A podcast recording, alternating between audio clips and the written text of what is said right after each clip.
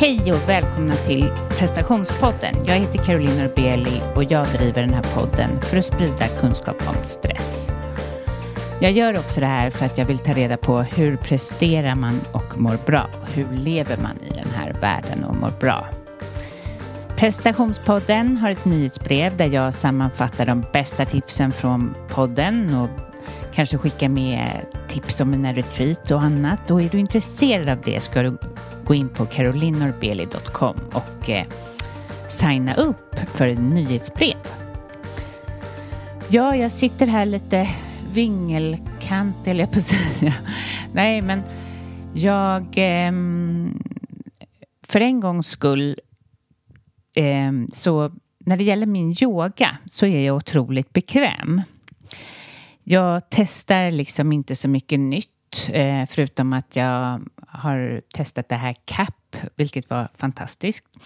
Eh, CAP Kundalini Activation Progress eller Process, eh, vilket är helt, en otrolig upplevelse där kroppen rör sig utan att man gör någonting själv. Eh, men det var inte det jag skulle gå in på. Det har jag pratat om tidigare i försnacket. Men jag är ganska mesig. Jag står här hemma i mitt, i mitt badrum och där jag, för att jag hittar ingen annan yoga och jag, eh, men jag, jag gör den. Och det låter ju helt sjukt när jag jobbar på Yoga Mana och eh, jag har tillgång till det här och det är en fantastisk yoga men det passar ju sällan mina tider och sådär.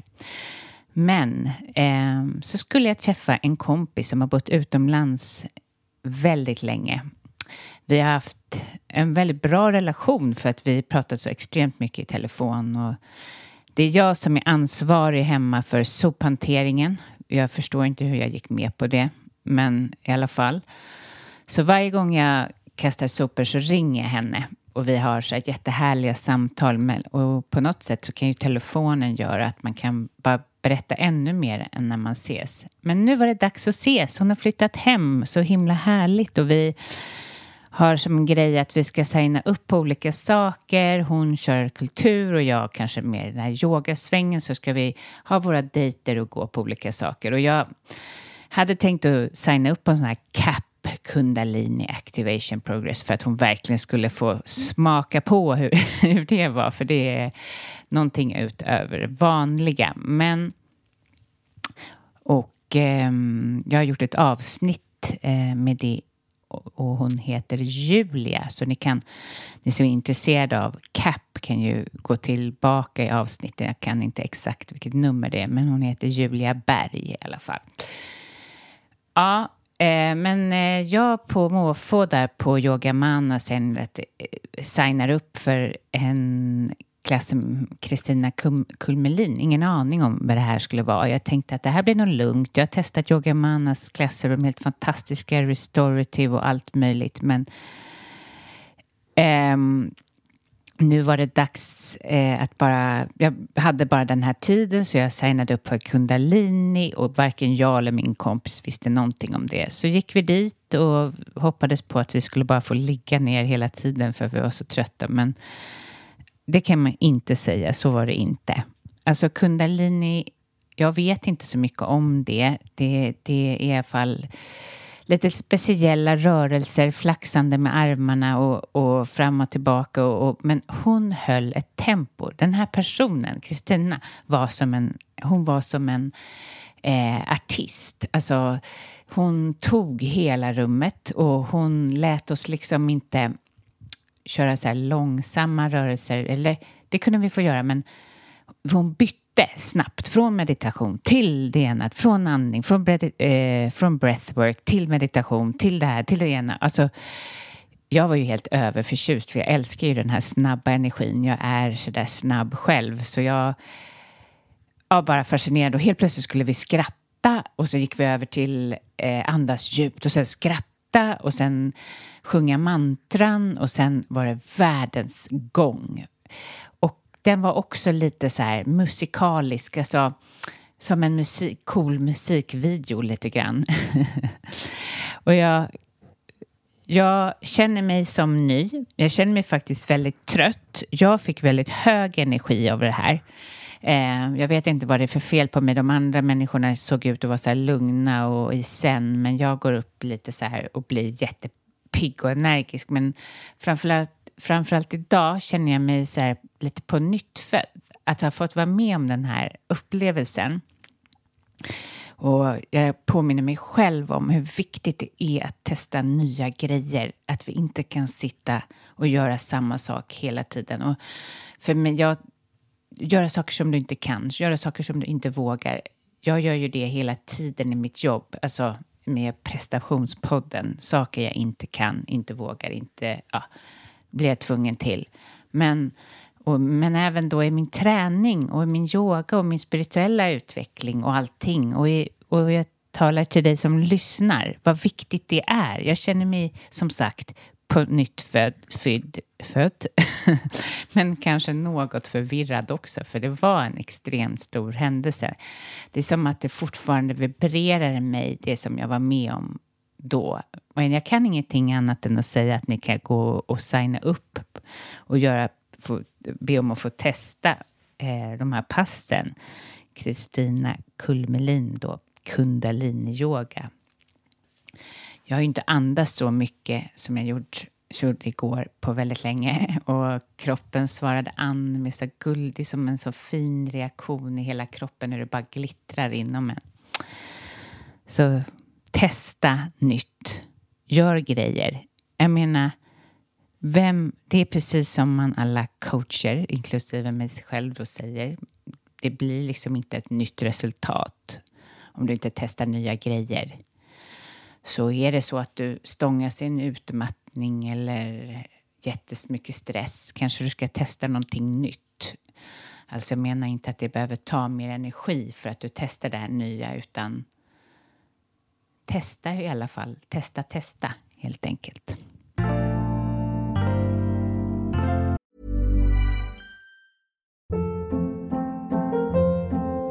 Hold up. What was that? Boring. No flavor. That was as bad as those leftovers you ate all week. Kiki Palmer here, and it's time to say hello to something fresh and guilt-free. Hello Fresh. Jazz up dinner with pecan-crusted chicken or garlic butter shrimp scampi. Now that's music to my mouth. Hello Fresh. Let's get this dinner party started. Discover all the delicious possibilities at hellofresh.com. Planning for your next trip?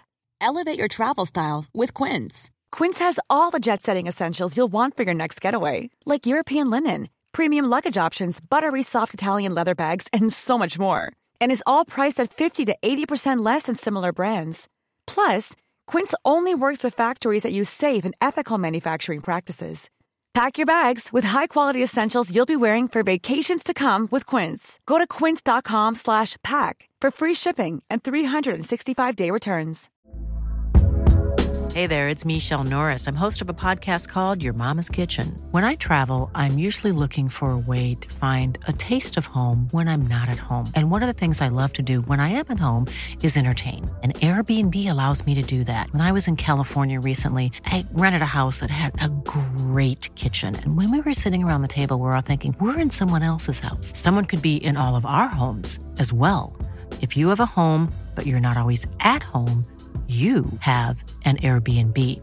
Your home might be worth more than you think. Find out how much at airbnb.com/slash host. Quality sleep is essential. That's why the Sleep Number Smart Bed is designed for your ever evolving sleep needs. Need a bed that's firmer or softer on either side? Helps you sleep at a comfortable temperature? Sleep Number Smart Beds let you individualize your comfort so you sleep better together. JD Power ranks Sleep Number number 1 in customer satisfaction with mattresses purchased in-store. And now, save 50% on the Sleep Number limited edition Smart Bed for a limited time. For JD Power 2023 award information, visit jdpower.com/awards. Only at a Sleep Number store or sleepnumber.com. Någonting jag reflekterat över den senaste veckan, kanske personligen också. Eh, men det brukar oftast hänga samman i det när jag träffar kunder och kompisar och sådär. Det värsta tror inte jag folk tycker är ändå att stå på scen. Jag tror nästan att det är ännu läskigare för många att stå i sitt ljus. Alltså att våga vara sitt bästa jag. Att våga vara framgångsrik eller alltså i sina egna ögon och verkligen skina. Att våga ta de här stegen, de här positiva stegen som behövs för att du ska växa. Alla vi vet ju vad det är, eller de flesta. Vad är det som behövs? Men vi gör det ändå inte ändå. För det är på något sätt bekvämt att bara sitta i den här passiva rollen där man är lite grå och lite skäms över sig själv för att man inte... Man vet ju, alla vi vet, du som lyssnar vet, att vara den här skinande personen av dig där du mår bra och det bara lyser i dina ögon. Men ändå tillåter vi oss själva att skapa den tillvaron som gör att vi liksom inte skiner. Och jag tror mycket det har att göra också med jantelagen. Att vi, det, gud vad läskigt det är att ta plats. Alltså gud, det vet jag med podden till exempel.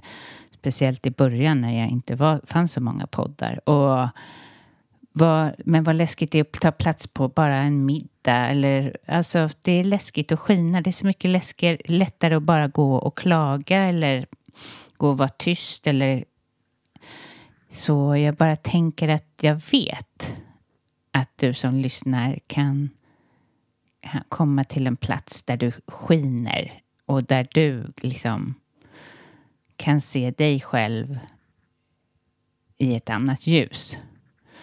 Så det är väl kanske lite så att man ska fråga sig själv vad är det man kan göra för att nå dit? Och också vågar jag? Eller hur ska jag våga?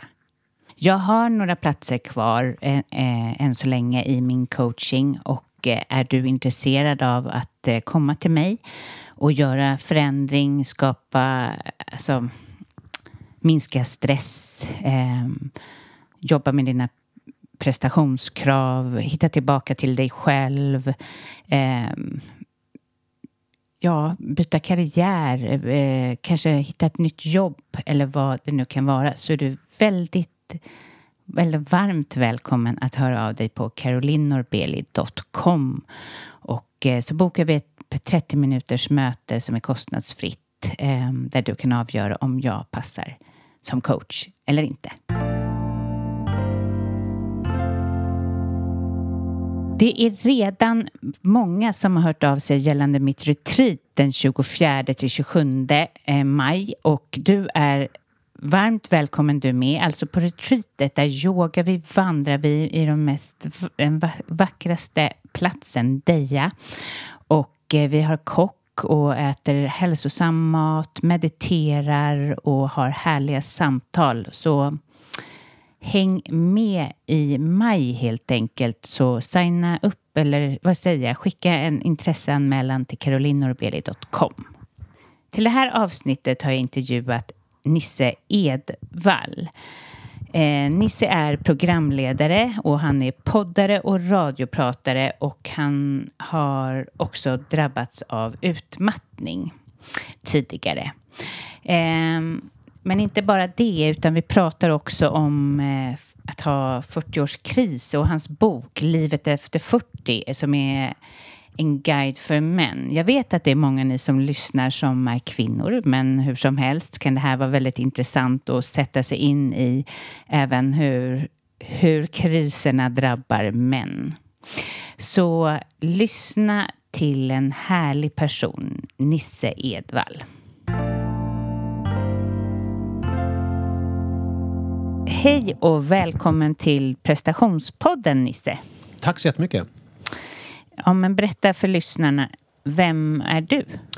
Jag är, jag brukar säga att jag är poddare och skribent. Det var väldigt länge så var jag programledare. Men sen så kom jag på att jag inte hade lett något program på massa år så då blev det liksom svårt. det finns ju en låt med Paul Simon när han sjunger om en talkshow-host utan talkshow på en skiva. Och det känns liksom det var som en del av min person att jag ja. var programledare. Eh, men så hade jag inga program. Så nu säger jag att jag är poddare och skribent och sen så har jag nu precis skrivit en bok också. Så ja. att, eh, då är jag väl lite författare också. Men då är det ju återigen sådär att man måste skriva två böcker för att eh, få vara med i Författarförbundet, eller om det är tre till och med, jag kommer inte ihåg. Eh, så då är jag liksom inte helt och fullt en författare. Så därför, poddare och skribent. säger jag. Du är bara för... Du, inte hela, du, nästan. Ja, exakt, exakt. Jag är, jag är förf. En förf. Ja. det är bra. Ja. Men eh, jag kontaktade dig för att jag läste i DN, tror jag det var. Det var en artikel om dig att du, och då nämnde du där att du hade mattat ut dig. Ja, ja det kanske var. Jag vet inte. Det känns som att jag pratar om det ganska mycket. Ja, ja precis. Ja, men där ja. hittade jag dig i alla fall. Ja, mm. ehm, och det ska du få berätta om. Men berätta om din podd. Vad är det för podd? Jag har ju en eh, podcast som heter Pappapodden som mm. jag har haft sedan april 2013. Så att vi är ju snart inne på, alltså vi har tio år här i, eh, i vår. Eh, och det är jag och en eh, kille som heter Manne Forsberg som är författare, för han har skrivit två böcker. oh, och eh, sexualupplysare i grunden. Just eh, och vi träffades eh, då för ungefär drygt, dryga tio år sedan när jag faktiskt var programledare och hade ja. ett program på P3 som handlade om sex. Som var ett eh, vår generation minns ju Knesset. Mm. Så det var som ett Knesset fast om sex typ. Mm. Och då var han med i den stående panelen. Så jag var programledare så, och, och eftersom han då i egenskap av sexualupplysare. Så att då klickade det mellan oss och vi eh, hade båda barn och ville schemalägga liksom, eh, umgängestid. Mm. så att då kom vi på men det här med podcast, för det hade precis kommit då med eh, Sigge och Alex och Sigge och Filip och Fredrik hade och sådär. Hanna och Amanda. Så då tänkte vi att den här det här blir skitbra för oss. Så då hade jag, hade, gjorde jag det där på det här produktionsbolaget som också gjorde mina radioprogram. Sen så har det liksom rullat på och vi har släppt ett avsnitt i veckan och eh, ja. Det, Shit vad härligt. Gud vilken ja. härlig relation det måste vara. Ja det blir, alltså det blir ju så häftigt för att det blir ju som så här verkligen i nöd och lust på ett sätt när man för att man, även om vi har haft perioder när vi kanske inte har setts jättemycket så här som man kan ha med folk. Man glider isär lite grann, man har lite upp och ner. Men vi har ju alltid haft liksom podden som har gjort att vi har hörts en gång i veckan och stämt av. Mm. Och det är ju så få andra relationer i livet som man har det, förutom med sin typ fru eller med sina barn eller med andra släktingar och så där, som man liksom nästan tvingas att en gång i veckan, vare sig man är sugen eller inte, så, bara, så hörs vi och sen så har man förberett något lite kul som man vill berätta för den andra och sen så lyssnar man på den. Så, så att det blir ju en väldigt speciell relation. Ja, det, liksom. Jag minns hur det var så härligt när jag hade det med Per. Det ja, just ju... det, här början ja. ja. ja. Det kunde både vara men det kan ju också vara slitigt när den ena kommer sent och sådana saker. Ja, men vi är faktiskt väldigt bra på att eh, båda eh, vara i tid och sådana där saker. Mm. Så, sådana problem har vi inte. Gud vad bra. Och, och vi slarvar ses... båda ibland men det är liksom så pass mycket det är inte den ena som slarvar mer än den andra. Utan det. Men ses ni live eller? Alltså, innan gjorde vi det, innan pandemin ja. säger jag. Ja. Innan, som alla vet. Eh, vi är knutna till Acast som ja. är en sån här podd. Ja, vi, så att, jag med kunde ja. sitta där då. Eh, så då satt vi där i deras studio mm. eh, mycket. Och, eh, men sen så med pandemin så blev det ju att vi började banda, för vi har ju alltid bandat på semestrar och så också, så vi har ju varsin sån här bandare och vi hörs på telefon. Så har det blivit att då gjorde vi det så, via telefon. Och sen har vi blivit så lata båda två så att nu har det liksom blivit att vi aldrig typ ses och spelar in. Så att nu hörs vi på telefon och spelar in liksom, en gång i veckan. Men visst, det blir som ett beroende att ha podd. Man ja, kan ju nästan inte tänka sig vara utan. Nej, nej. Alltså, nej. Det, är ju, det är ju Alltså det är också ett sätt att speciellt eh, då om vi kommer till den här utmattningen och sånt och sån här depression och sånt som jag har gått igenom så är det ju alltså Visst, terapi är ju en sak men det är också att man tvingas att formulera sig om saker hela tiden. Alltså liksom göra, omsätta sitt liksom, liv och sina... Ofta är det ju att jag tar ju upp liksom, om jag har haft någon konflikt hemma eller någonting. Alltså mm. man kan ju inte lämna ut eh, allt hur som helst men Nej. jag är nog ganska dålig på att inte lämna ut.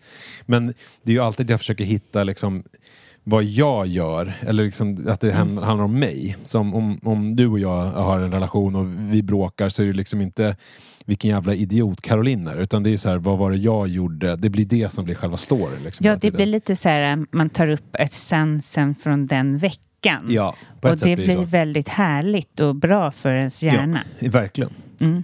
Sen så blir det ju så, alltså, nu har det blivit att jag, man får ju liksom eh, försöka få lite input utifrån också, speciellt sådär ibland när man är så här, nu är jag väl kanske inte småbarnsförälder längre, men när man har kan leva ett ganska liksom intetsägande liv ibland, det händer mm. inte så mycket och då är det inte så jävla spännande alltid. Och nej, nej. man skapar inte så mycket content. Nej men verkligen. Men berätta, eh, hur var det hur, vad hände och när var det du mattade ut dig? Ja, alltså rent, det är ju såklart eh, lång historia sådär, men alltså det, det hände ju jag blev sjukskriven, om man säger så. Alltså, liksom, om man tänker sig där, den typ försäkringskasseutmattningen. Ja. Det var ju... Nu ska vi se, jag fyller ju 43 nu i februari. Så att det var alltså vid un, ungefär årsskiftet, alltså för tre år sedan, års, alltså årsskiftet, eh, vad blir det då, 1920? Ja, det var så nära. Mm. Ja, det är ganska nära faktiskt. Alltså, då, då blev det liksom eh, då kom liksom, någon så att säga, kraschen, så att säga. Och sen så, då var jag sjukskriven på deltid. Jag var 50% sjukskriven ett halvår. Eh, och eh, gick i terapi och åt liksom, fick börja äta escitalopram som är sådana SSRI-preparat. Eh, och det, så det var väl lite så här, det var då det smällde. Sen finns det ju, jag vet inte om du är intresserad av själva bakgrundshistorien Ja, eller hur, liksom, vad ja, som vad, hände och sådär. vad tog dig dit? Det har ju, det har ju varit eh, någonting som jag har gått igenom i terapi och med mig själv och med vänner och så här, vad det egentligen var som tog mig dit. Men eh, just den hösten, alltså 19, då var det ju att det var liksom, att det blev en omöjlig situation hemma. Att min fru faktiskt sa så här, nu får du faktiskt söka hjälp. Och det var ju de liksom symptomen som var väl att jag liksom vredesutbrott, eh, trötthet, meningslöshetskänsla, sömnsvårigheter, alltså dålig pappa, dålig make. Alltså man liksom orkar inte längre helt enkelt. Alltså bara, det går inte. Eh, och det, men det är, ju, det är ju på något sätt vulkanutbrottet ju. Alltså Sen har det ju liksom varit massa sådana här magma som har hållit på. Och då tror jag, i mitt fall, så är det faktiskt så att när jag ser tillbaka, och det här har ju varit någonting som är ganska jobbigt. Och man ju pratar i liksom, så KBT pratar man ju om det här med acceptans och liksom eh, Ja, vad är det andra? alltså, ja, acceptans och sen så förändring. Typ. Alltså, ja. Någonting som jag måste lära mig acceptera. Att jag, sen jag var eh, typ 20, alltså när jag egentligen tog studenten. Så när jag tittar tillbaks på mitt liv, alltså de här 20 åren, så har det varit jävligt jobbigt. Alltså, och jag har liksom inte riktigt eh, reflekterat över att det faktiskt har varit jobbigt. För jag har inte tänkt, jag, jag har aldrig tänkt så här, gud varför är mitt liv så jobbigt? Utan jag har alltid tänkt så här, gud vad jobbigt det är att le- leva. Hur, hur orkar folk? Alltså lite mer så här, jag har sett mig, jag har identifierar mig ganska mycket med så här, du vet, jag läser en del så här arbetarförfattare, så här, Ivar och Johansson, de är så här, livet är hårt liksom, man stretar på, det är åkern, det, är liksom, det ska skördas, det är liksom här, barnen ska ha mat, och, du vet, alltså, så här, och så har jag lite grann sett på livet, att det är så här, men det är väl så här det funkar för alla liksom, men det är en jävla kamp. Man vaknar på morgonen och sen så har man en lista med grejer man måste göra och så klarar man av den listan och sen så bara åh skönt får jag sova på kvällen och så får jag vila några timmar så, så vaknar jag. Alltså Ja. så har jag liksom det är klart att jag ibland haft roligt och liksom haft kul. Alltså det är ju så här 20 år av ens liv men när jag tittar tillbaks på det så är det, det den känslan jag har. Liksom. Ja. Att det är, och aldrig egentligen sett någon längre båge utan det har alltid varit så här lösa saker här och nu hela tiden. Liksom. Att det är, och, alltså, och det är så här umgås med barn är på samma lista som typ tömma diskmaskinen eller så här, ha sex med min fru är på samma lista som att så här, fattar. eh, fixa en ny sladd till tvn. Alltså du vet när det bara är Ja. så här, allt ska bara bockas, Bockas av. av. Och då var det ju en sån här uppenbarelse som jag fick där i samband med sammanbrottet och lite i terapi och sådär. Att, att, jag, döds, att man ligger på dödsbädden liksom och att man bara eh, att det blir så här den ultimata äntligen får jag sova. Jag klarade det. Ja. Och sen så bara, men shit vad var det jag klarade? Och så bara, ja det var livet. Och det, det blir ju en otroligt deppig uppenbarelse. Att det är så här, att livet var någonting som man klarade av. Ja, det är jättebra Istället sagt. för att så här, det var någonting som jag levde eller någonting Ja. som jag, där jag kände saker och så här, jag var i, i stö- alltså det här som du håller på med också, med så här, att man liksom, eh, mindfulness, det är ju det det handlar om liksom.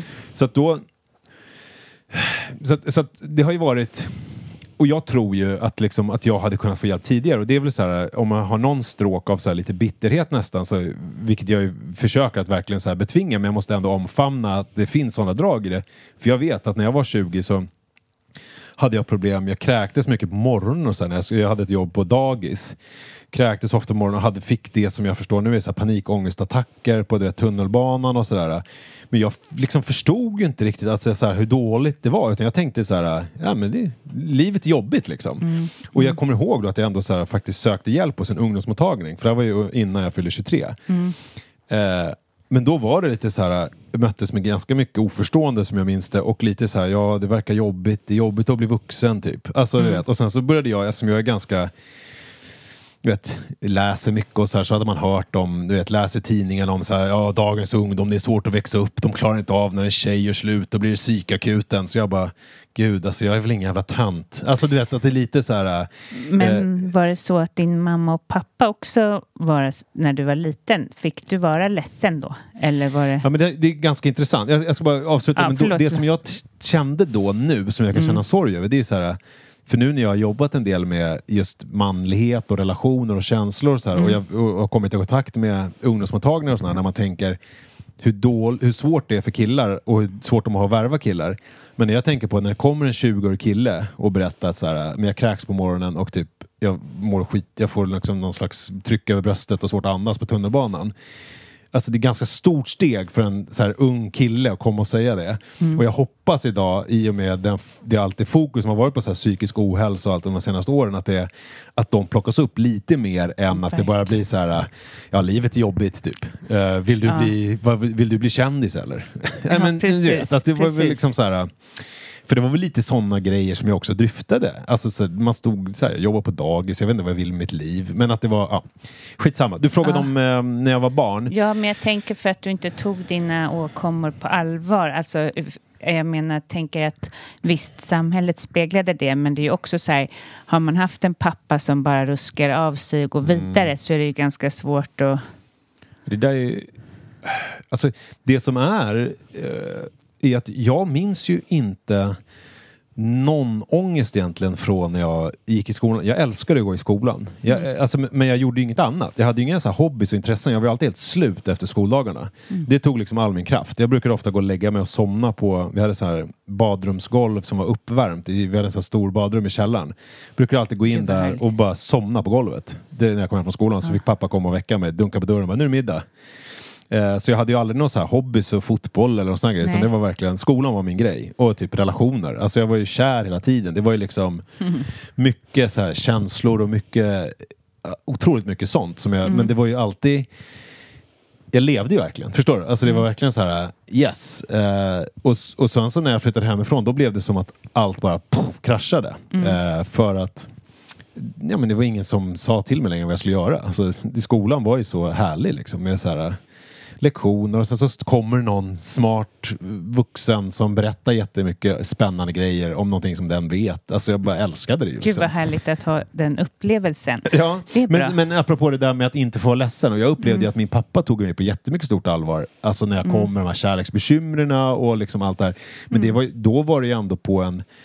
Det var ju inte så här att jag höll inte på med något så här skar mig eller Nej. droger. Eller det var liksom, jag, hade, jag var ganska stökig i sjuan och hängde med lite fel. Jag bodde i Skogås eh, i, här i förorter, alltså mellan. Eh, och jag hängde lite i centrum med fel personer och så, men det var aldrig jag tror liksom inte att det var, och jag minns det inte som att jag mådde dåligt heller, Nej. utan det kom ju sen. Eh, Så att, på, som svar på din fråga, så jag, jag upplevde inte att jag inte fick må Nej. dåligt så.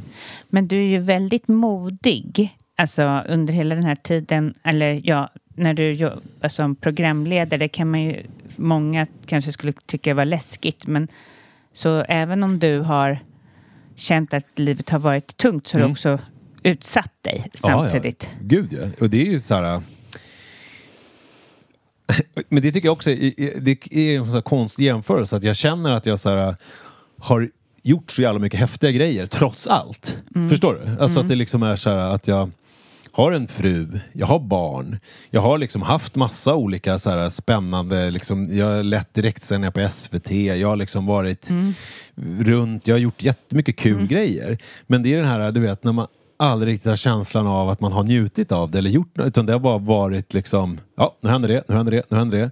Men i och med den här boken som jag har skrivit, eh, Livet efter 40, som jag måste nämna då såklart, eh, Ja, absolut. en guide för män, så är det första gången som jag verkligen känner någonting att jag känner mig så stolt och nöjd och glad. Och jag tänkte på det när jag gick hit att det är så här, fan nu ska jag få gå hit. Och det är liksom till stor del för att jag har skrivit den här boken. Alltså att det är så här att man, att man upplever det på ett annat sätt än vad jag gjort tidigare. Eh, och det tycker jag, det är, det är en skithäftig känsla. Men eh, det kan ju också vara så, tror jag, när man mår lite dåligt. Alltså nöjda människor kanske inte vågar lika mycket Nej. som när man är lite, när det skaver lite inom en. Man har inte lika mycket att förlora på Nej. ett sätt, eller hur? Ja men så är det Och det är väl liksom alla intressanta typ artister eller konstnärer eller författare. Det är ju så här, det är ju de jag skulle ju inte vilja byta liv med så många av dem överhuvudtaget. Men däremot så är det ju en ynnest att få ta del av det som de skapar på grund av liksom hur de är eh, situerade så att säga. Eh, Verkligen. Men ja, det är möjligt att det, alltså det är klart att det är så också att man så här eh, eh, att, man, att man utsätter sig för saker och hamnar i situationer som man inte skulle göra om man inte var så. Nej, men precis.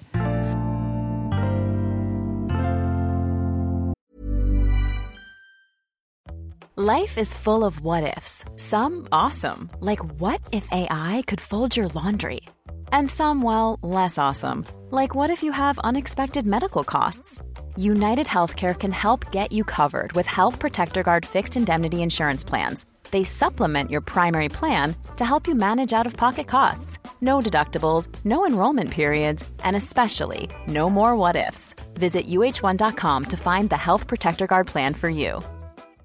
This is Paige, the co-host of Giggly Squad, and I want to tell you about a company that I've been loving, Olive and June. Olive and June gives you everything that you need for a salon quality manicure in one box. And if you break it down, it really comes out to $2 a manicure, which is absolutely insane. It's also so easy to get salon worthy nails at home with Olive and June. The difference between how your nails used to look when you did them yourself and now with the Manny system is a complete game changer. The best thing about Olive and June too is it's a quick dry. Dries in about one minute, lasts for five days, and full coverage in up to one to two coats. Visit oliveandjune.com slash perfectmanny20 for 20% off your first system. That's oliveandjune.com slash perfectmanny20 for 20% off your first system. Why don't more infant formula companies use organic, grass fed whole milk instead of skim? Why don't more infant formula companies use the latest breast milk science? Why don't more infant formula companies run their own clinical trials? Why don't more infant formula companies use more of the proteins found in breast milk? Why don't more infant formula companies have their own factories instead of outsourcing their manufacturing? We wondered the same thing. So we made ByHeart, a better formula for formula. Learn more at byheart.com. Men vad heter det? Jag tänker, hur var det då när du mattades ut? Hur länge var du liksom... Eller landade du i det? Eller var det så här, du var utmattad en kort period? Eller hur, Nej, men alltså för mig, jag, I och med att jag blev sjukskriven eh, ett halvår, det gav ju mig dels ett lugn liksom, ekonomiskt ju ett tag. Att jag kunde liksom slappna av lite grann och stanna i någon känsla av att jag inte behövde hetsa. Som frilansare, du vet att man hela tiden måste jaga uppdrag och hålla på. Så det gjorde ju lugnt, men framförallt, alltså, jag, jag måste säga att alltså, jag började käka den här medicinen och jag märkte skillnad dagen efter alltså. Så jag är helt övertygad om att jag har haft något ke- kemiskt keff liksom, Ja. i skallen. Att det är, för, jag, för när jag läser om escitalopram just, den som jag käkar, så är, det skriver man ju också ut till kvinnor som har grava PMS-besvär. Och då äter de ju bara det under liksom PMSen. Eh, och för jag upplevde precis samma grej, att det var ingen sån att jag behövde ha någon sån här uppstartsperiod, att jag märkte någon liksom jag har ju inte märkt några som helst eh, vad heter det, bieffekter, eller vad heter det? Nej, Ja, bieffekt- eh, ja, ja, eh, utan för mig har det verkligen bara varit att jag gått från, alltså om man ska liksom jämföra med, jag gått från att hela tiden trampa vatten, trampa vatten och sen så, så fort jag liksom slappnar av så sjunker jag ner och liksom bara eh, orkar inte göra någonting. Nej. Till att helt plötsligt så här, att jag flyter automatiskt. Alltså Ja. som att jag istället ligger i något sånt döda havet eller något. Och, och då, Ja. Men det som har hänt då är ju att jag helt plötsligt ser horisonten. Och det är lite, om man jämför med typ vara i krig när det bara är så här hela tiden att man ska lösa liksom, saker dag för dag. Så är det ju, när man helt plötsligt ser lite längre det innebär ju också en annan typ av ångest och en annan typ av liksom så här, okej vad ska jag göra med mitt liv? Alltså, okej jag är 40, det är liksom ganska mycket liv kvar. Jag är inte ung längre men det är väldigt mycket liv kvar. Och hur ska jag göra nu? Helt plötsligt man ser en, liksom en båge. Så här, helt plötsligt så här, okej men vad vill jag vara om fem år? Så har jag ju aldrig tänkt. Utan det är mer så här, vad, vad ska jag vara imorgon typ? Det har varit mer släcka bränder. Ja, verkligen. Och så här, dyker det upp saker. Ja, jag säger ja till det. Jag säger alltid ja nästan. Så det, Ja. det är ju bra på ett sätt. Att man Men det har ju sällan varit någon sån här, vad vill jag egentligen? Nej, Utan det är jag bara så här, ja, ja, det gör jag. Ja. Ja. Ja. Eh, men man säger lite ja för sin överlevnad. Ja. Ja, men ehm, och då alltså så ja, du mådde bra ganska direkt och vilken lyckoträff för det tror jag Ja, det, verkligen. Ja. Alltså det, det kände jag ju också att det är så här... För då, då var det ju så här att jag skulle också hålla på att utredas för ADHD och så. Eh, och det, men då blev det som att jag hamnade i någon sån här kö och men, då blev det liksom lite mycket hinder för att det blev ju helt plötsligt så blev man kände sig, jag kände mig ganska stigmatiserad för att det var, du vet man skulle gå och kissa, övervaka eh, för att man inte med droger och det kändes ju så här, så man gå, och då var man på någon sån här, du vet nästan som någon liksom psykställ, alltså det kändes så här, äh. Och då i och med att jag då kände mig bra, alltså jag, liksom, ångesten är borta. Alltså det här, då kände jag att incitamentet för att utsätta mig för det där var liksom ganska, Gud, det var ja. inte så liksom starkt. Så då blev det att jag uteblev från någon blodprovstest och då förlorar man sin plats i kön ganska direkt.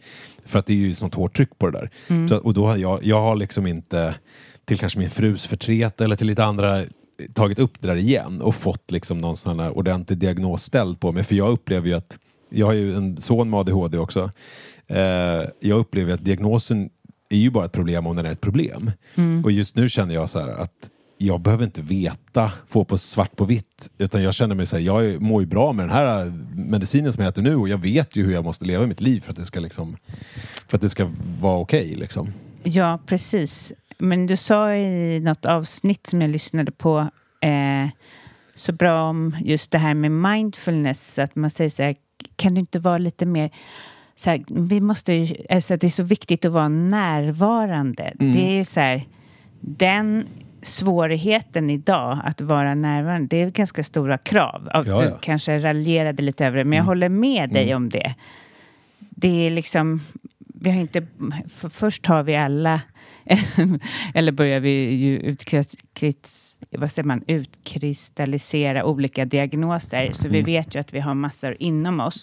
Och sen också det här utom, utanför som ställer till. Och så Ja. bara, kan vi försöka vara lite närvarande? Det är lite, det är inte helt lätt. Nej, verkligen inte. Och, det, och jag ser ju på mina barn, jag menar, eh, alltså man pratar ju alltid om så här, och barnen med sina skärmar och liksom hit och dit och de läser för lite och, det, och allt Ja. sånt där.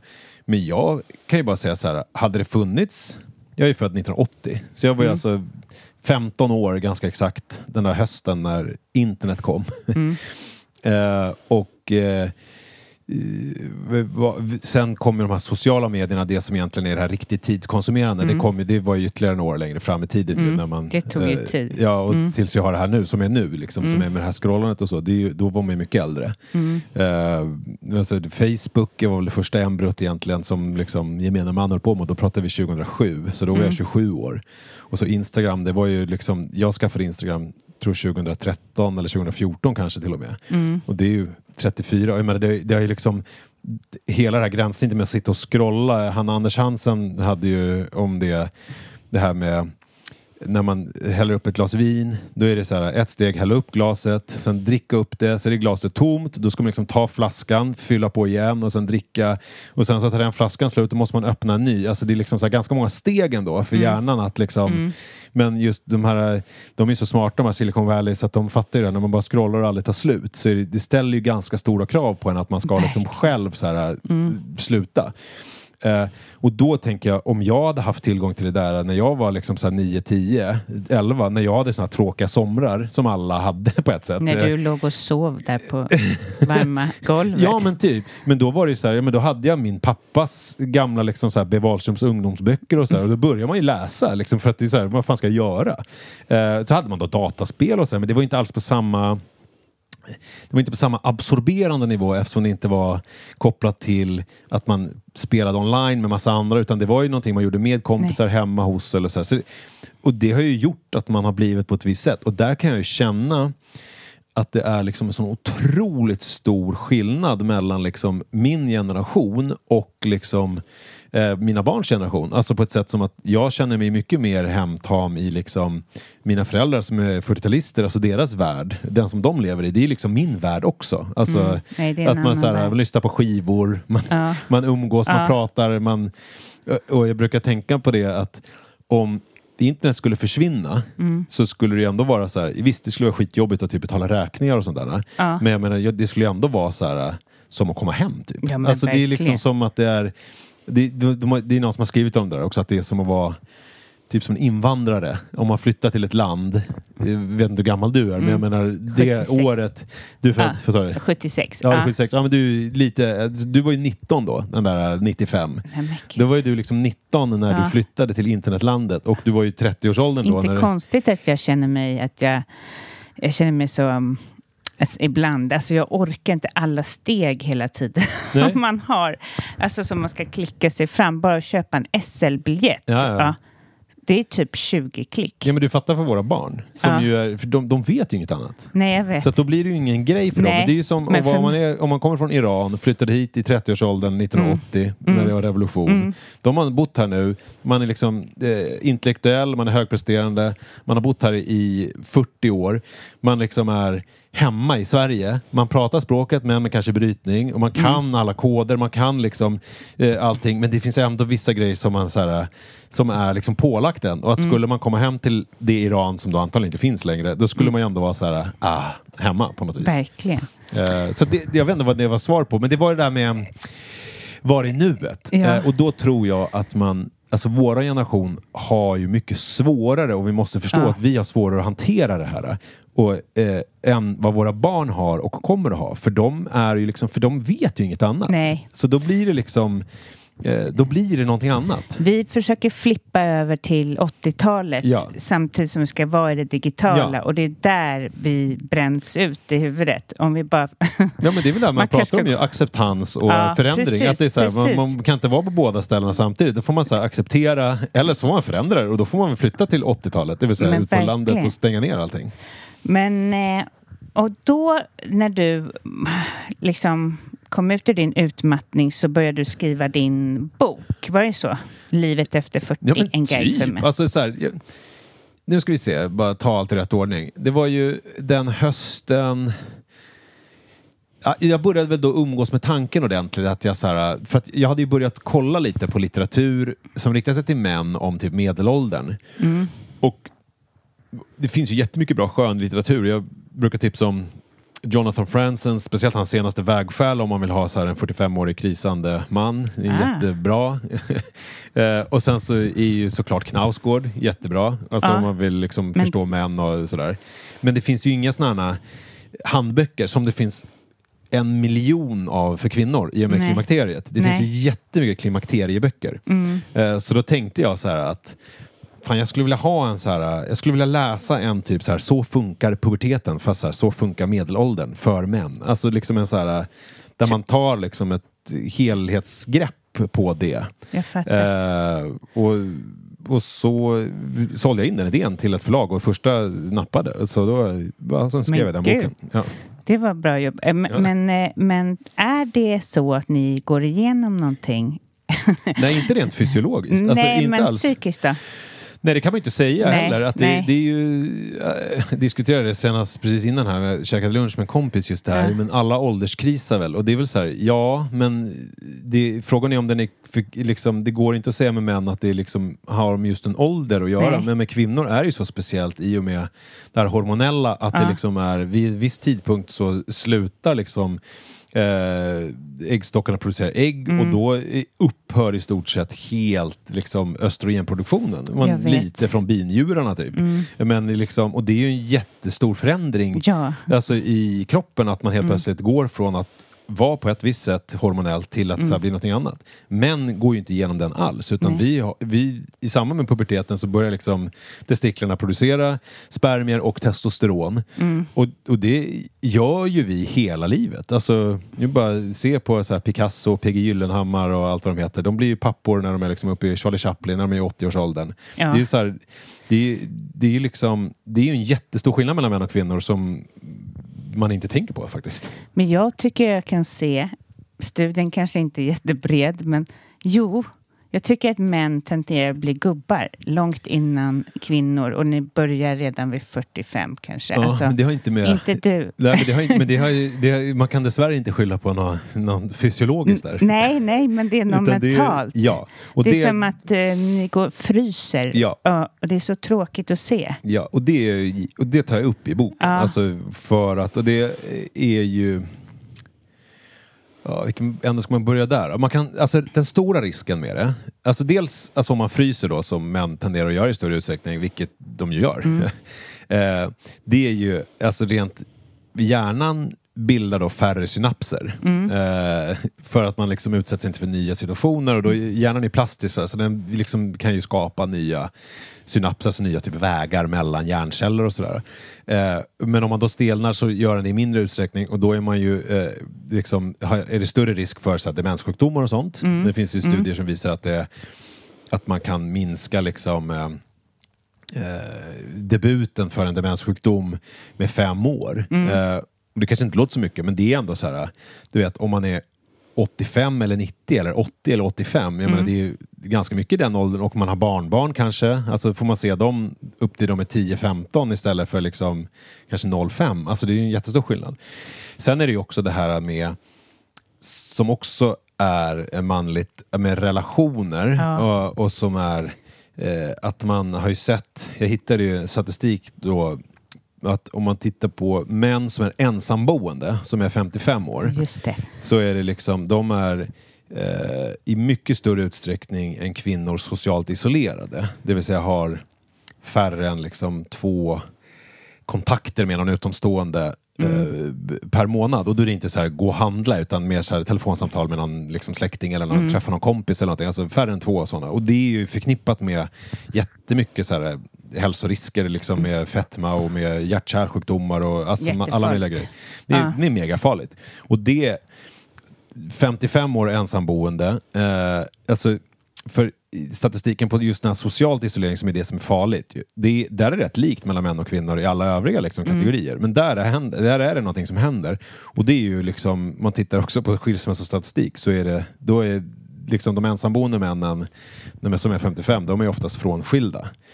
Ja, Och då är det att de har skilt sig och sen så har de liksom inga kontakt med exfru eller med barn eller med liksom kompisar. Alltså de blir ensamma helt enkelt när de inte eh, har någon. Och därför är det ju liksom eh, det är det jag försöker säga i boken också. Alltså så här, även om man kan känna som man att det är ah, fan jag orkar inte längre. Jag sitter Nej. i soffan och så här, eh, gör det jag gör. Det, det, det kan, alltså jag, jag säger inte att man inte kan göra det. det är liksom så här, man har en fru och om det funkar och hon är nöjd, alltså så här, jag kommer inte lägga mig i det. Liksom. Men däremot så ska man veta att man riskerar att liksom bli socialt isolerad om allt skiter sig. Alltså, eh, det är det jag vill i boken, att man, så här, man pratar mycket om så prepping då med konserver i liksom eh, i källaren och sen att jag lite makabert då pratar om att man ska preppa med kompisar i källaren. och det är mer då bildligt talat. Så Ja. Jag menar ju inte att man ska liksom Men gud stoppa- vad rätt. För Ja. det är så rätt faktiskt. Jo, och, och för då kan man ju också så här, och då finns det ett antal steg som man kan göra för att ha kompisar. För att, och det var ju, jag är ju, du märker jag snackar mycket och är om Ja. sig kring mig och har mycket kompisar. Men jag kände när jag tänkte på det, så här, om Li, min fru då, skulle dö eller vi skulle skilja oss eller du vet, om mina föräldrar inte fanns och så här, Mm. vem ringer jag då mitt i natten och gråter och är så här, fan allt har gått åt helvete. Mm. Och jag blev så lite rädd för min egen, alltså så här, fan, jag var inte helt säker på vilka jag skulle ha mig till liksom och så. Och det känns ju, det känns ju megaläskigt ju. Ja, precis. Men kan det inte också vara så här... äh, Alltså det finns ju en prestation. Men om man nu, nu är ju kvinnor också ute och presterar mycket. Men ni har ju det här inbyggt att ni ska lyckas eller ta er fram och i alla fall få, och att det blir som en det ni har gemensamt på något sätt mycket, att det är prestation i umgänget. För då kan man ju när man blir lite deppig känna att man vill dra sig undan det där. Men hade man bara pratat fotboll och den senaste matchen eller då hade det varit lättare att umgås. Men ja, eh, Ja men det, det, det är nog så, sant. Att det, Ja. det, det är jättekul att ses när allt är tjo och tjim. Och det man kan sitta och så här, ja men jag har fått ett nytt jobb. bok. Och, ja precis, jag har släppt en bok. Det är jättekul allting. ja. Men det är inte lika roligt Nej. när det är... Eh, får man, och man har inte riktigt språk för det. Och det är ju så här, jag tar ju upp den... Alltså det, eh, det, tycker, det är många kvinnor som har läst boken som tycker att det är intressant just för att det känns, de menar att de har lärt känna sina män lite bättre. Och jag Ja. tycker att det finns en, en, en stor skillnad mellan män och kvinnor utan att lägga mig i någon sån här biologisk och liksom socialt, alltså den diskussionen, utan Mm. jag bara kan se att det är en stor skillnad mellan män och kvinnor i liksom förmågan att Alltså så här, relationsförmågan. Ja. Alltså män är ju mycket större utsträckning så här, jag är glad eller jag är arg.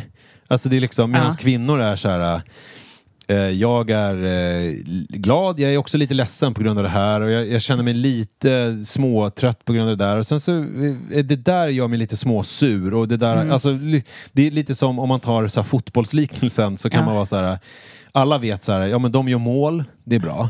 Och så här, nu gjorde de andra mål, det är dåligt. Ja. Men sen så finns det så här offside, och det finns så här offside-fällor, det finns så här, eh, liksom eh, backlinjen ska jobba på ett visst sätt och så här, det här ska mittfälten, så ska den röra sig för att det ska vara optimalt. Alltså det, det Ja. finns ju massa nyanser i det. Ja. Och lite så är det ju eh, med relationer också. Mm. Och där är det ju, alltså män är ju sämre på det och sen om det är att det liksom är biologiskt eller socialt, det vet jag inte. Men jag vet ju att hjärnan är plastisk och är det Mm. någonting som man oh, tränar på mycket, vare sig det är fotboll eller om det är relationer. Mm. Och jag ser ju bara på mina barn också redan hur det fortfarande är så. Jag menar, är det något tjejer gör så är det prata, prata, prata, prata, prata, Mm. prata med varandra och det är liksom mycket relationer i skolan och det är så här, den är med, den är inte med, den är utanför. Och det, alltså det är hela tiden Mm. förhålla sig till andra, känna av, liksom vad händer, alltså så här, om man generaliserar. Såklart, det finns ju såklart skillnader. Medan män är liksom mer och, så här, så här, så här, så här. Eh, och, och det är ju, det måste man vara medveten om. Och jag tänker att här är du medveten att man som man fattar att det är så här, jag är sämre. Eh, och det är, så här, apropå acceptans igen, det är bara att acceptera. Men sen är det ju, och, och kvinnor ska också förstå, män är sämre, men också acceptera det. Men det man inte ska acceptera är ju att man inte tänker att man ska göra någonting åt det. Alltså att det Nej. liksom är så här, att man, ja men så här är jag. Och så, Ja. jag är dålig på det här. Och då är det så här, ja, men det är ju en jättedålig inställning. Eh, dels på grund av, och då pratar man, då blir det ju mer så här jämställdhet och liksom sånt. Alltså att det är så här, det är ju jättedåligt i en relation om mannen inte tar något eh, liksom, emotionellt ansvar för någonting. För Ja. det blir det blir tråkigt. Men sen ska man också veta att ifall man inte tar det emotionella ansvaret och tränar det precis som man tränar på gym eller håller på att lösa sudoku och sådär så riskerar man liksom dö i förtid och bli ensam och olycklig. Liksom. Alltså, men så det är så här, incitamenten för att ta tag i det tycker jag är ganska eh, liksom stora. Och det, eh, alltså, och hur ska man göra då? Är väl nästa fråga. Och då, det som är allra viktigast är för att förstå andra så måste man fatta liksom sig själv. Och då är det otroligt viktigt att man tränar precis som man tränar på liksom frisparkar eller vad fan som helst. Alltså, eller golfsving. Att man så här, vad känner jag? Och då är det ju så här, gå ut och gå, det funkar för mig. Ja. Och inte ha någon podd eller någonting. Utan så här, gå ut och gå och så här, så börjar man känna efter, så bara, vad känner jag egentligen? Och sen så är det så här, ja men jag är arg. Och sen så bara, vänta jag är arg? Så bara, jag känner mig lite ledsen kanske. Så bara, varför ledsen? Så bara, om jag hade ju en jobbig lämning på liksom dagis eller det var, jag hade diskat och min fru sa inte någonting om det. Eller, då kan det vara det som liksom kan kategoriseras som så här skitsaker. Eh, och speciellt då, om man, i alla fall så var det för mig, att det, är så här, det, det här är ingenting som man ska bry sig om. Var, det är väl bara en skitgrej. Varför ska jag, jag orkar inte ta upp det här hemma, att Li inte sa att jag var duktig när jag, när jag hade tömt diskmaskinen. För det är ingenting man ska behöva höra, utan det ska bara hända. Men däremot så är det så här, jo men jag känner ju det här. Och om jag känner det så kommer det på något vis Komma ut. komma ut på något Mm. sätt. Och i mitt fall så är det ju så att då herbergerades det och sen så blev det helt plötsligt något konstigt utbrott. Att jag kanske råkade slå sönder en gipsvägg någon gång i ilska, för, förbannad över liksom massa grejer. Men Eh. absolut, men alltså och det tycker jag alla, det är ju en vä- väldigt bra julklapp tänker jag från en, din bok. För att Ja. alltså, är det något jag vill, ju, jag jobbar ju som coach, fast Mm. jag förstår att det inte är så många män som kommer till mig, men jag har haft tre stycken på sex år, eh, men, och de har varit jättefantastiska. Men Mm. jag tror också att det är att män tenderar är rädda för att ta tag i sig själva, vad som finns där inne och så. Att ni inte har pratkulturen och allt så. Så att du gör ju någonting jättebra om du bara kan liksom få någon att eh, börja tänka de här. Ja. för att man ser också att många män är, alltså jag ser på mina kompisars, liksom, alltså att de säger, men vad då umgås de inte, umgås inte din man med sina kompisar längre? Har de Mm. slutat liksom? Vad, vad hände? Då känner jag mig gammal. Alltså då, Mm. men, jag trodde vi fortfarande kunde gå på AVs Mm. och liksom så här, men nej, där tog jag fel. Nej, ja, så att det är skitbra. Män behöver det här. Ja, och det är inte heller att det är jag, jag tycker att det, idag är det ju liksom att det blir också som allt annat idag, så polariserat. Att antingen ska man vara Alltså i varje intervju så glömmer jag bort vad han heter. Jag måste skärpa mig. Han har ju en jättestor podcast tillsammans med Mia Skäringer. Eh, ganska Aha. ung kille. Ja, jag kommer vet inte vad han Alltså, heter. han har något konstigt namn som gör att vi aldrig glömmer bort det. Eller alltid glömmer bort det. Skitsamma. Alltså att det är så som är Ja. någon sån här lite mer androgynt, liksom väldigt, ganska feminint, liksom, Ja. eh, väldigt mycket liksom, kvinnlig. Mm. Eller så är det det här som Alexander Bard, liksom det här uh, skrika och liksom uh. Jag försöker väl mer vara liksom det känns som att det alltid är i alla sammanhang ytterligheterna som får liksom beskriva norm istället för att ta så här. De flesta män är ju liksom helt vanliga eh, personer. Ja. Och, där, det, och det slog mig en gång, apropå det här med... För jag skrev en debattartikel en gång i Aftonbladet om att jag ville lära, in, jag ville lära mina söner att inte våldta. Det var liksom den Ja, men den tillspetsade... tror jag jag läste. Ja, det var liksom den tillspetsade rubriken. För att jag upplevde när jag växte upp som varande lite så här utåtagerande och eh, att, att jag, jag stal ju och jag gjorde, jag slogs och jag liksom höll på lite med någon droger och sådär. Men jag kände ju alltid så här, det är fel. Du vet, jag hade en så här, lite ont i magen, så här, nu gör jag någonting som är dumt. Liksom. Så jag hade ett dåligt samvete och sådär. Men däremot, du vet när jag sprang in i tjejernas omklädningsrum eller när jag tafsade eller när jag typ tjatade mig till sex och sådär. Det, det slog mig aldrig att det var fel. Alltså det var bara så här, men det är, det, det- liksom så här, boys will be boys, det är så man gör. Det är så, För det var liksom så och det var så jag var uppfostrad så att säga. Och det har jag, min grej i den artikeln var ju så här att mina söner när de tjatar sig till sex så ska de i alla fall känna att de har ont i magen. att de gör någonting fel. Ja. För att man kommer ju alltid vara man kommer alltid göra bort sig. Man kommer alltid vara utåtagerande och man kommer alltid liksom göra dumheter. Men man ska i alla fall veta när det är man gör dumheter och när man inte. Och, jag, och jag upplevde liksom att jag inte visste det. Men då fick jag en del kommentarer att det var så här men jag har aldrig sprungit in i något jävla omklädningsrum eller jag har inte och då började jag tänka själv och så här "Ja, men det var ju bara jag och typ två till i klassen som höll på med det där. Och det var ju liksom ganska många killar liksom som inte gjorde det. Men det känns som att det ändå finns en sån här en bild av att så här är män. Och det, jag har ju det i kapitlet om sex, att det är så här, för att man ser ju att statistiken på liksom samlag inom äktenskapet eller så här, i relationer minskar. Och så säger alla att det är värdelöst, det är jättedumt. Men eh, det kan också bero på att dels att kvinnor har lärt sig säga nej, att man, liksom är, att man inte bara ligger för att man måste. Och, men också att män faktiskt inte är lika kåta som typ så normen gör gällande. Bara för att alla tror att de ska vara man blir uppfostrad med så här, män tänker på sex, det är bara sex, sex, sex. Så det är bara Ja. oj, oj, oj, man ser någon i rulltrappan och direkt så är det knulla. Alltså det är så här, eh, men ganska Jag många män är inte inte så. Eh, och, och då ehm, och då kan det ju vara så att man faktiskt eh, har mindre sex för att man blir äldre, då lär man känna sig själv mer och typ så här, det är roligare att typ springa eller inte vet jag, göra, spela tennis eller Ja. vad det nu är än att typ ligga. Eh, och så kommer man till den insikten och man känner sig trygg i att man inte alltid behöver. Och det här var apropå det här att, du, att, det här med att ytterligheten hela tiden får beskriva Men normen. verkligen. Och det är ju helt eh, felaktigt att... Eh, ja, såklart. Och sen tror jag det här med sex också är för att vi är så pressade i våra liv. Alltså vi har barn, vi har två stycken som ska dra in ganska ordentlig summa för Ja. att det ska gå runt.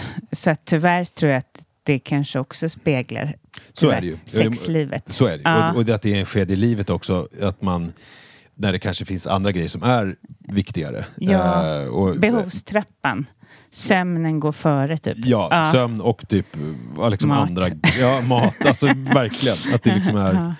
Ja. Eh, så så är det. Det är en kombination. Eh, Ja, men om de som lyssnar, ja, var finns din bok någonstans? Alltså den finns ju överallt. Jag var inne på Akademibokhandeln senast idag och eh, sa eh, i Farsta där jag bor. Eh, och där fanns den. Eh, så jag, där kan man köpa, finns det nu några signerade. Så om man bor i Farsta eller åker dit så finns det några signerade. Men de finns ju också online, alla de här. Adlibris, Bokus. Liksom. Och nu håller jag på, nästa vecka tror jag jag ska spela in ljudboken också. Eh, så den kommer finnas på sån här ljudboks... Eh, det var lite svårt med, eftersom den är lite uppstyckad i så här, faktarutor och liksom det är så här, kanske en brödtext som handlar om sexlivet men så kanske Ja. jag spränger in en faktaruta om typ så här, så här fungerar snoppen. Typ. Eh, så då var vi tvungna att tänka hur vi ska göra det här ljudboksmässigt och sådär.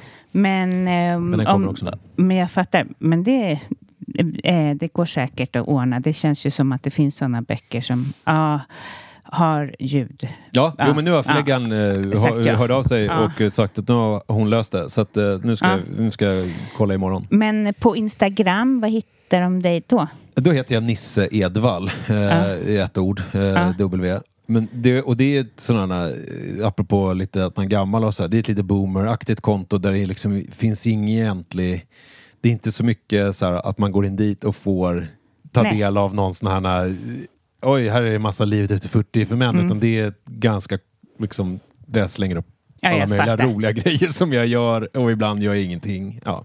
Och sen, sen kan de lyssna på Pappapodden. Pappapodden, ja, det tycker jag. Ja. Det var- Tack snälla för att du kom. Jag skulle kunna behövt en timme till känner jag med dig. Ja, jag sa det jag innan, har jag mer kommer snacka. ja. Tack snälla. Tack Caroline. Ever catch yourself eating the same flavorless dinner three days in a row? Dreaming of something better? Well, HelloFresh is your guilt-free dream come true, baby. It's me, Gigi Palmer. Let's wake up those taste buds with hot, juicy pecan-crusted chicken or garlic butter shrimp scampi. Mm. Hello Fresh. Stop dreaming of all the delicious possibilities and dig in at HelloFresh.com. Let's get this dinner party started. Why don't more infant formula companies use organic, grass fed whole milk instead of skim? Why don't more infant formula companies use the latest breast milk science? Why don't more infant formula companies run their own clinical trials? Why don't more infant formula companies use more of the proteins found in breast milk? Why don't more infant formula companies have their own factories instead of outsourcing their manufacturing? We wondered the same thing. So we made ByHeart, a better formula for formula. Learn more at byheart.com. Even when we're on a budget, we still deserve nice things. Quince is a place to scoop up stunning high-end goods for 50 to 80% less than similar brands. They have buttery soft cashmere sweaters starting at $50, luxurious Italian leather bags, and so much more. Plus, Quince only works with factories that use safe, ethical, and responsible manufacturing. Get the high-end goods you'll love without the high price tag with Quince. Go to quince.com slash style for free shipping and 365-day returns. Tack snälla för att du lyssnar. Jag är så glad över det och tack eh, för att, eh, för att du sprider podden. Gå in på din, där du lyssnar ifrån och lämna en recension. Eh, jag vet på man kan lämna en recension på iTunes eller så kan ni kanske bara tipsa andra om podden. Jag blir så tacksam över det. Ha en härlig vecka och vi ses nästa vecka.